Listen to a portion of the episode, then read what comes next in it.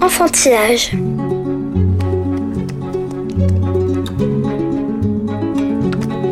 Ma poupée va manger des poissons bien salés. Alors, Gruffalo, dit la petite souris, tu as vu? Tout le monde a peur de moi.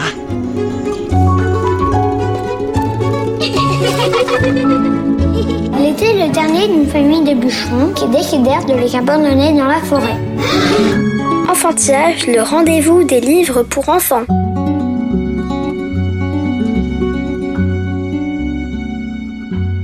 Bonjour et bienvenue dans Enfantillage, le rendez-vous des enfants qui aiment lire et des grands qui ont su garder leur âme d'enfant. Au micro, Florence Dutheil. La poésie, c'est quelque chose qui m'est tombé dessus à la préadolescence. J'ai découvert comment ces petits objets qui semblaient enfermer des lettres en vrac retenaient un nœud, mystérieusement, le monde entier. J'ai ressenti là une sorte d'éblouissement qui a parfaitement coïncidé avec mon désir d'adolescent de repenser le monde, de le mettre à plat, de lui poser beaucoup de questions, de le secouer. À la tête des éditions Rue du Monde depuis presque 25 ans, Alain Serres est un ardent défenseur de ce qu'il nomme la bibliodiversité. Grand éditeur de poésie, il publie, à l'occasion du Printemps des poètes 2021, « J'apprends à rire avec les poètes », une anthologie pied de nez à la morosité pour célébrer la puissance libératrice du rire, ainsi que deux recueils d'Abdallatif Lahabi, qui a sélectionné pour les enfants et les adolescents quelques-uns de ses plus beaux poèmes dans Ouvrons l'œil du cœur et Ce que poète désire. Cet humaniste, digne héritier d'une longue tradition poétique dans le monde arabe, créateur à 24 ans de la revue Souffle, qui passa 8 ans dans les geôles marocaines, écrit dans L'œil et la nuit « Il me faut absolument crier, cela me sauvera, crier, crier jusqu'à retrouver ma voix. » Et encore, la poésie est tout ce qui reste à l'homme pour proclamer sa dignité, ne pas sombrer dans le nombre, pour que son souffle reste à jamais imprimé et attesté dans le cri. Quel bonheur pour Alain Serres d'initier les plus jeunes à sa langue si belle, éblouissante et pourtant à tous limpide. Alain Serres, bonjour, merci de venir au micro d'Enfantillage. Bonjour. On vient d'écouter Rémi qui, comme à chaque émission, nous a parlé de sa dernière lecture. Et ça m'amène à vous poser la première question rituelle d'enfantillage. Alain Serres, quel enfant lecteur étiez-vous ? Oh, j'étais un lecteur bien modeste, dans une famille modeste, au fin fond du Pays Basque. Mon école primaire m'avait peu appris à aimer les livres. Le maître, très généreux, ouvrait le petit meuble qu'il appelait la bibliothèque, inaccessible. Il l'ouvrait samedi matin et il distribuait 3 livres aux 3 meilleurs élèves de la classe. C'est une certaine manière de penser le partage de la lecture, l'accès aux livres. Et donc, c'est vrai, moi, venant d'une famille modeste de cheminots, où le livre était faiblement présent, eh bien, je préférais faire des cabanes plutôt que de monter des montagnes de livres dans ma chambre pour les escalader.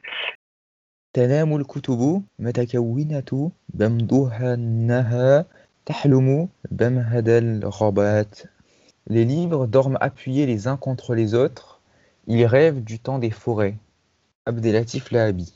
Ce n'est que bien plus tard, quand je suis devenu maître d'école, dans un quartier populaire bien connu de Mantes-la-Jolie, le Valfouré, que j'ai pris la mesure du poids de l'absence du livre dans les familles modestes. Et là, j'ai eu une sorte de revanche à prendre du côté de la littérature jeunesse, des livres à partager avec les enfants. Et c'est très vite que je me suis plongé dans ce qui n'était pas à l'époque la Rue du Monde, qui a existé bien après, hein, mais qui était à l'époque une sorte de tremplin stimulant qui commençait à naître du côté de la littérature jeunesse. Elle ouvrait grand ses portes et je m'y suis engouffré. Le petit chat qui a flairé ta solitude. Livre après livre, poème après poème, je suis devenu cet auteur, cet éditeur qui essaye de transmettre aujourd'hui ce goût, notamment pour la poésie. La question du genre. Elle était une fois. Vous souvient-elle ? Quelle heure est-elle ? Chez cet enfant qui aimait construire des cabanes plutôt que jouer le jeu de l'instituteur et être l'un des trois heureux élus, quelle place tout de même occupait la poésie dans la vie de cet enfant et quelle place a-t-elle aujourd'hui chez vous? La poésie, c'est quelque chose qui m'est tombé dessus à la préadolescence. J'ai eu la chance d'avoir documentaliste au CDI du lycée de Bayonne qui m'a montré le tout petit rayon, la toute petite étagère poésie. Et là, en piochant dans ces livres, j'ai découvert comment ces petits objets qui semblaient enfermer des lettres en vrac, en fait, retenaient un nœud, mystérieusement, le monde entier. Il y avait là l'amour, la colère, des questionnements, des doutes, la vie, la mort.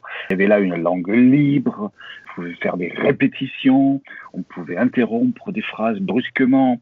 J'ai ressenti un espace qui m'avait été presque dissimulé jusque-là, parce que c'est vrai que les récitations de poèmes à l'école primaire ou au collège étaient bien loin d'un geste poétique. Alayna yawman ma an na'tazira lil ardi wa nansahiba ala ru'usil asabi'. Il faudra un jour nous excuser auprès de la terre et nous retirer sur la pointe des pieds. J'ai ressenti là une sorte d'éblouissement culturel, initiatique, qui a parfaitement coïncidé avec mon désir d'adolescent de repenser le monde, de le mettre à plat, de lui poser beaucoup de questions, de le secouer. C'est pour ça que dès que j'ai créé la maison d'édition Rue du Monde, j'ai voulu que la poésie soit d'emblée, dès les premiers livres, très présente. Mais avant de créer Rue du Monde, j'ai signé de nombreux livres pour la jeunesse et la poésie était déjà présente, notamment avec plusieurs titres chez l'excellent Chêne éditeur. Et aujourd'hui, à Rue du Monde, il y a presque un tiers du catalogue qui est consacré à la poésie. Pauvre Picasso. Pablo Picasso n'est ni une voiture ni un métro. C'est un peintre d'oiseaux pointus. Arthur Rimbaud n'est ni un square ni une rue. C'est un peintre de A-I-O-U. Le maréchal Foch n'est pas davantage une avenue, c'est un peintre inconnu. Alain Serres. Votre maison a plusieurs collections dédiées à la poésie dans son catalogue. Alors, quelles en sont les spécificités? Qu'est-ce que c'est que le regard poétique qu'on peut poser sur le monde? Tu ne comprendras peut-être pas tous les mots de ce poème, mais écoute-moi. Ce n'est pas difficile un poème, du moins celui que j'écris pour toi. C'est comme quand le soir je te serre bien fort et t'embrasse avant de te mettre dans ton lit. Dès le plus jeune âge, cette éducation au regard poétique, c'est aussi une éducation à l'art, à la sensibilité, une éducation aux autres. C'est par ce chemin-là qu'on essaie de parler de poésie aux enfants. Donc on a une collection pour les tout petits, 2 ans, 3 ans, 4 ans, petits géants. Il y a une bonne quarantaine de titres. C'est simplement un poème qui à chaque fois se déroule dans un petit album extrêmement illustré. Je voudrais tant rester encore un peu oiseau, juste le temps de n'avoir nul besoin de parler, écrire, penser, d'oublier en somme que je suis homme. La clé de voûte de notre travail en poésie, c'est la réalisation d'anthologies, je crois, qui sont uniques par rapport à des thématiques fortes, peu courantes. On propose là une sorte de bagage culturel à l'enfant, aux jeunes, à sa famille, à ses enseignants. Le poète a peut-être ces réponses à proposer aux jeunes lecteurs. Qui tu as envie d'être plus tard? Quel rapport à la vie, à la nature, aux autres, à la langue, à la tienne, à celle des autres, tu vas développer? Le poète te propose ces mises en perspective. قل لما هلا سلة والتي توركك وسأكل لك من أنت. Dis-moi quelles sont les questions qui te brûlent et je te dirai qui tu es. Tout à l'heure, quand vous parliez de votre cheminement vers la poésie, vous avez très vite parlé de votre désir adolescent. Et justement, on se rencontre à l'occasion du Printemps des poètes 2021, dont le thème cette année, le désir. Et vous publiez un recueil de l'immense poète Abdellatif Lahabi nommé « Ce que poète désire ». Alors, j'avais envie de vous demander en quoi le désir vous paraît co-substantiel à l'impulsion poétique et aussi en quoi l'œuvre majeure de Lahabi, prix Goncourt de poésie 2009, Grand Prix de la francophonie de l'Académie française 2011, créateur d'une revue nommée Souffle et emprisonné plus de 8 ans pour sa participation majeure au réveil culturel du Maroc, illustre-t-il au plus haut point cet élan de l'ars poetica dont l'étymologie poiesis renvoie à la notion même de création? Un point très fort pour moi et décisif, c'est la sincérité de l'engagement total en poésie d'Abdellatif Lahabi. Il est sa poésie est lui-même. Il a payé dans sa chair. Les adolescents, les préadolescents qui vont lire ce livre vont très vite sentir qu'ils sont en phase avec sa profonde vérité. Ahlumu wa aynaya maftuhatan, aktubu wa aynaya murmadatan, ajaban laka annaha qasida. Je rêve les yeux ouverts, j'écris les yeux fermés. Tiens, on dirait un poème. Abdellatif Lahabi a cette force-là de ne jamais être dans une posture de poète qui pourrait parfois le situer un petit peu en dehors du monde, un peu au-dessus des autres ou à côté. Il est parmi les siens, il partage leur colère, leurs craintes, leur fragilité aussi. Et il nous dit cela dans une langue parfaitement accessible. Les nouvelles du jour sont épouvantables comme celles d'hier et de l'avant-veille. À l'instar des abris anti-aériens, des abris anti-nucléaires, il devrait y avoir des abris anti-atrocités, anti-désastres, anti-matraquage de discours, de sons et d'images, des abris anti-mensonges flagrants, bassesse, veulerie et langage ordurier. Il devrait y avoir des abris anti-haine, anti-désespoir, des havres les plus modestes soient-ils, où il fait bon se retrouver, entre personnes de bonne compagnie, pour partager un moment de silence, et si le ventre crie famine, une galette et quelques olives, le temps que le cauchemar passe, avant de sortir, et reprendre une vie normale. Il est dans cette préoccupation de jeter un pont de mots, entre lui et les autres. C'est lui-même qui a composé cette anthologie, puisant dans ses 50 années de production. Les jeunes d'aujourd'hui vont trouver là réponse à tous leurs propres désirs. Désir d'amour pur et puissant, d'amour qui dure, désir bien évidemment de liberté totale et absolue, désir de grande fraternité avec les éléments. Ces textes sont illustrés dans cet ouvrage « Ce que poète désire » par notre artiste du désir, Laurent Corvésier, peintre et illustrateur, qui nous propose dans son écriture à lui une autre approche du rapport au monde sensible, qui réussit à être joyeux avec gravité, c'est sa prouesse souvent. Il propose une écriture parfaitement accueillante aussi du point de vue des images. Donc, belle rencontre pour ces deux belles signatures et on est fiers d'offrir pour le Printemps des poètes, qui a pour thème le désir, cette petite balise de lumière dans l'obscurité de notre époque, tout particulièrement en ce moment. Shukran, kalima jamila fil lurati kulliha. C'est joli, merci, dans n'importe quelle langue. 3 minuscules lignes suffisent pour nous faire comprendre d'emblée qu'est-ce que c'est que la poésie. Cette poésie-là n'a pas d'âge, n'a pas de lecteur idéal. Elle nous parle à tous, même quand on est tout petit, tout petit, tout petit. Oui, 10 000 plus 100 000 plus 2 plus 40 égale 1. Oui, 10 000 arbres plus 100 000 fougères plus 2 renards plus 40 champignons, tout cela additionné forme une forêt. David Dumortier. On change de registre. Vous publiez aussi en ce Printemps des poètes 2021 un recueil intitulé « J'apprends à rire avec les poètes » dont le titre même interroge.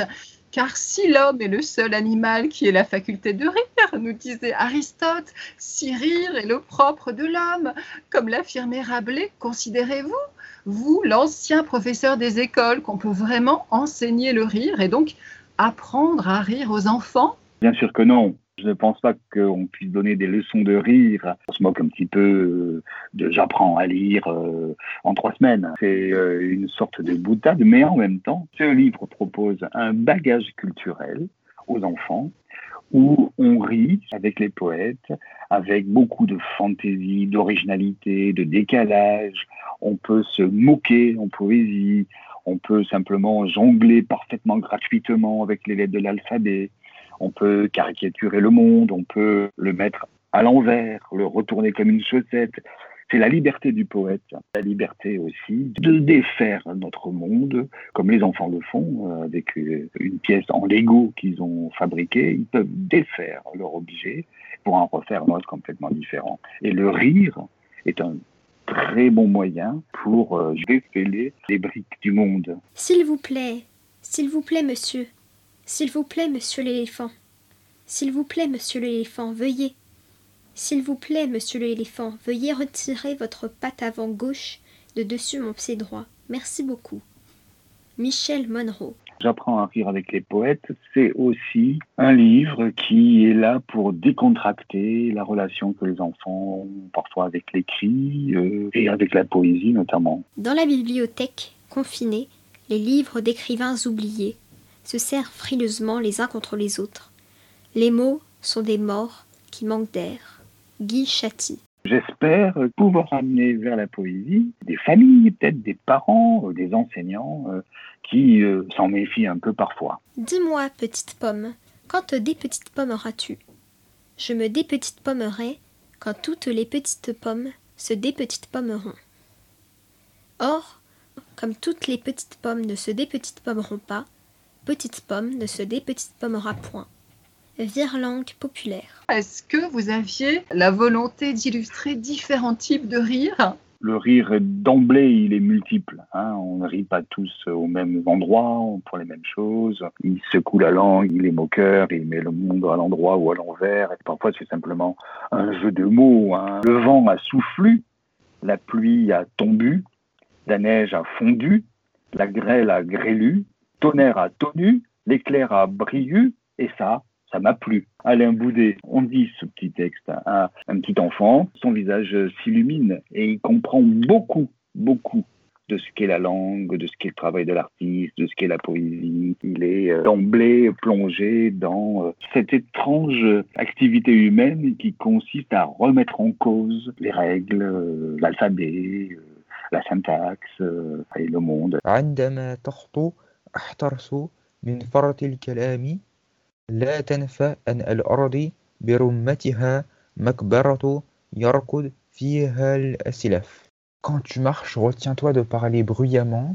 N'oublie pas que la terre entière n'est qu'une nécropole où reposent tes ancêtres. Est-ce que vous trouvez que les formes contemporaines d'écriture, comme le slam, le rap, sont particulièrement de nature à dire le monde ? Bien sûr, bien sûr. Alors, il y a parfois des débats. Est-ce que ce sont des poètes ? Est-ce que ce sont les poètes d'aujourd'hui ? Peu importe les étiquettes, les classifications. Le fait est que la parole des rappeurs est très, très largement partagée aujourd'hui dans la jeunesse et qu'il y a de ce côté-là des éclairs de poésie très, très puissants. Pour ma part, j'ai beaucoup cheminé, je le disais, à l'adolescence, vers une approche sensible du monde et des autres par ces premiers poèmes que j'ai découverts. Je suis sûr que beaucoup, beaucoup de jeunes aujourd'hui cheminent vers les autres, vers le monde, vers un rapport au monde qui se construit de leur manière à travers ces textes-là. Cette lumière n'est pas à décrire, elle se boit ou se mange. Pendant ce printemps des poètes, jusqu'à la fin du mois de mars,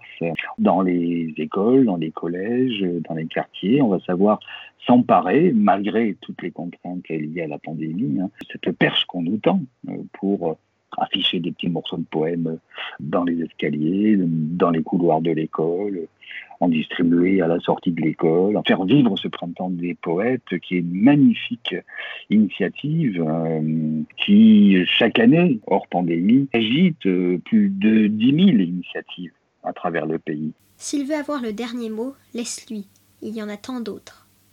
François David. La culture, c'est vraiment une porte, une porte qui nous mène vers les autres, mais c'est tellement des portes que l'on ouvre en nous. Et s'il n'y a pas cet aller-retour de la porte dans les deux sens, vers les autres, vers nous-mêmes, comment on grandit ?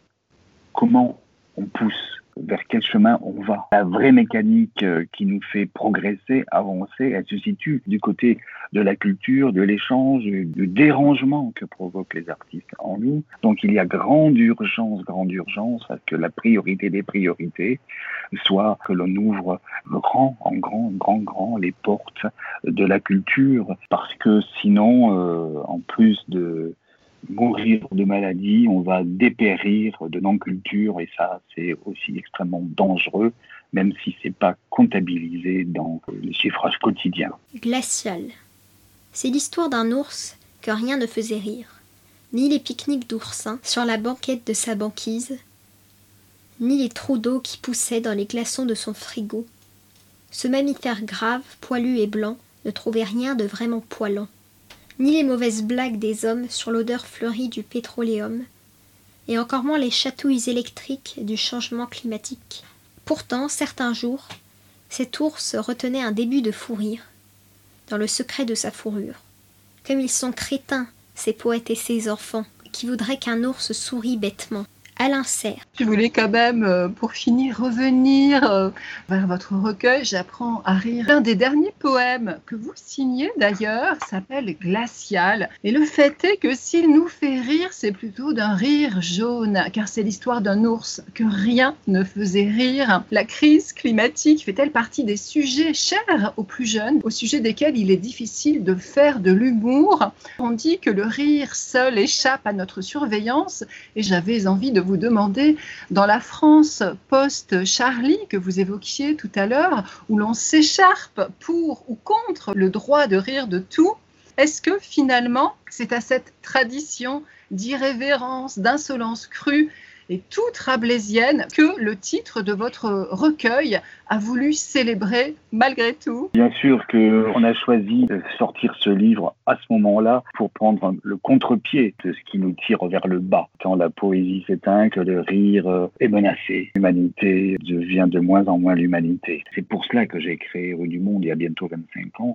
On essaie justement de partager une sensibilité à toutes ces valeurs humaines qui nous réunissent, qui créent des ponts entre nous. Et c'est l'enjeu souvent dans notre travail. Comment faire vivre la culture de chacun, toutes nos différences, tout en soulignant en permanence notre unicité, notre humanité commune, donc notre planète commune. Il y a là des enjeux culturels essentiels entre le je et le nous, et la poésie crée un pont magnifique entre ces deux pôles de nos identités. J'ai envie de souligner le rôle de chaque adulte qui achète des livres dans l'existence de cette diversité culturelle, bibliodiversité, qui vit dans nos bibliothèques, dans nos librairies, qu'il est important de maintenir. Beaucoup de petites maisons sont en péril. Si les titres très vendeurs, les best-sellers, ont sauvé pour l'instant le monde de la librairie et quelques très grandes maisons d'édition, il est bien clair que tous ces petits éditeurs, avec toutes ces productions originales, que l'on découvre souvent en se baladant librement et tranquillement dans les librairies, qui ne sont pas les livres dont on parle partout, mais qui sont des livres qui sont un peu cachés derrière les grandes piles de livres vendeurs. Tous ces livres-là que nous font découvrir les libraires amoureux des livres en nous disant « Ah, et regardez cela, j'en ai qu'un exemplaire, mais j'ai envie de vous le montrer. Qu'en pensez-vous » Bien, espérons que cette bibliodiversité-là, qui fait la richesse de notre pays, la richesse culturelle, mais attention, c'est peut-être ce mot que je n'ai pas prononcé jusqu'à présent, que j'ai envie de prononcer maintenant, qui fait fonctionner la démocratie. La démocratie a besoin de la culture. Espérons que la plupart des maisons, la plupart des créateurs qui souffrent beaucoup aujourd'hui vont sauver leur peau pour que cette bibliodiversité nous régale encore longtemps et nous fasse grandir. Et nous protège d'une certaine manière aussi des pandémies à venir, en nous alertant sur les vrais sujets dans notre rapport à la planète, par exemple, et au monde vivant. Alain Serres, merci d'être venu au micro d'Enfantillage. Merci à vous de m'avoir invité.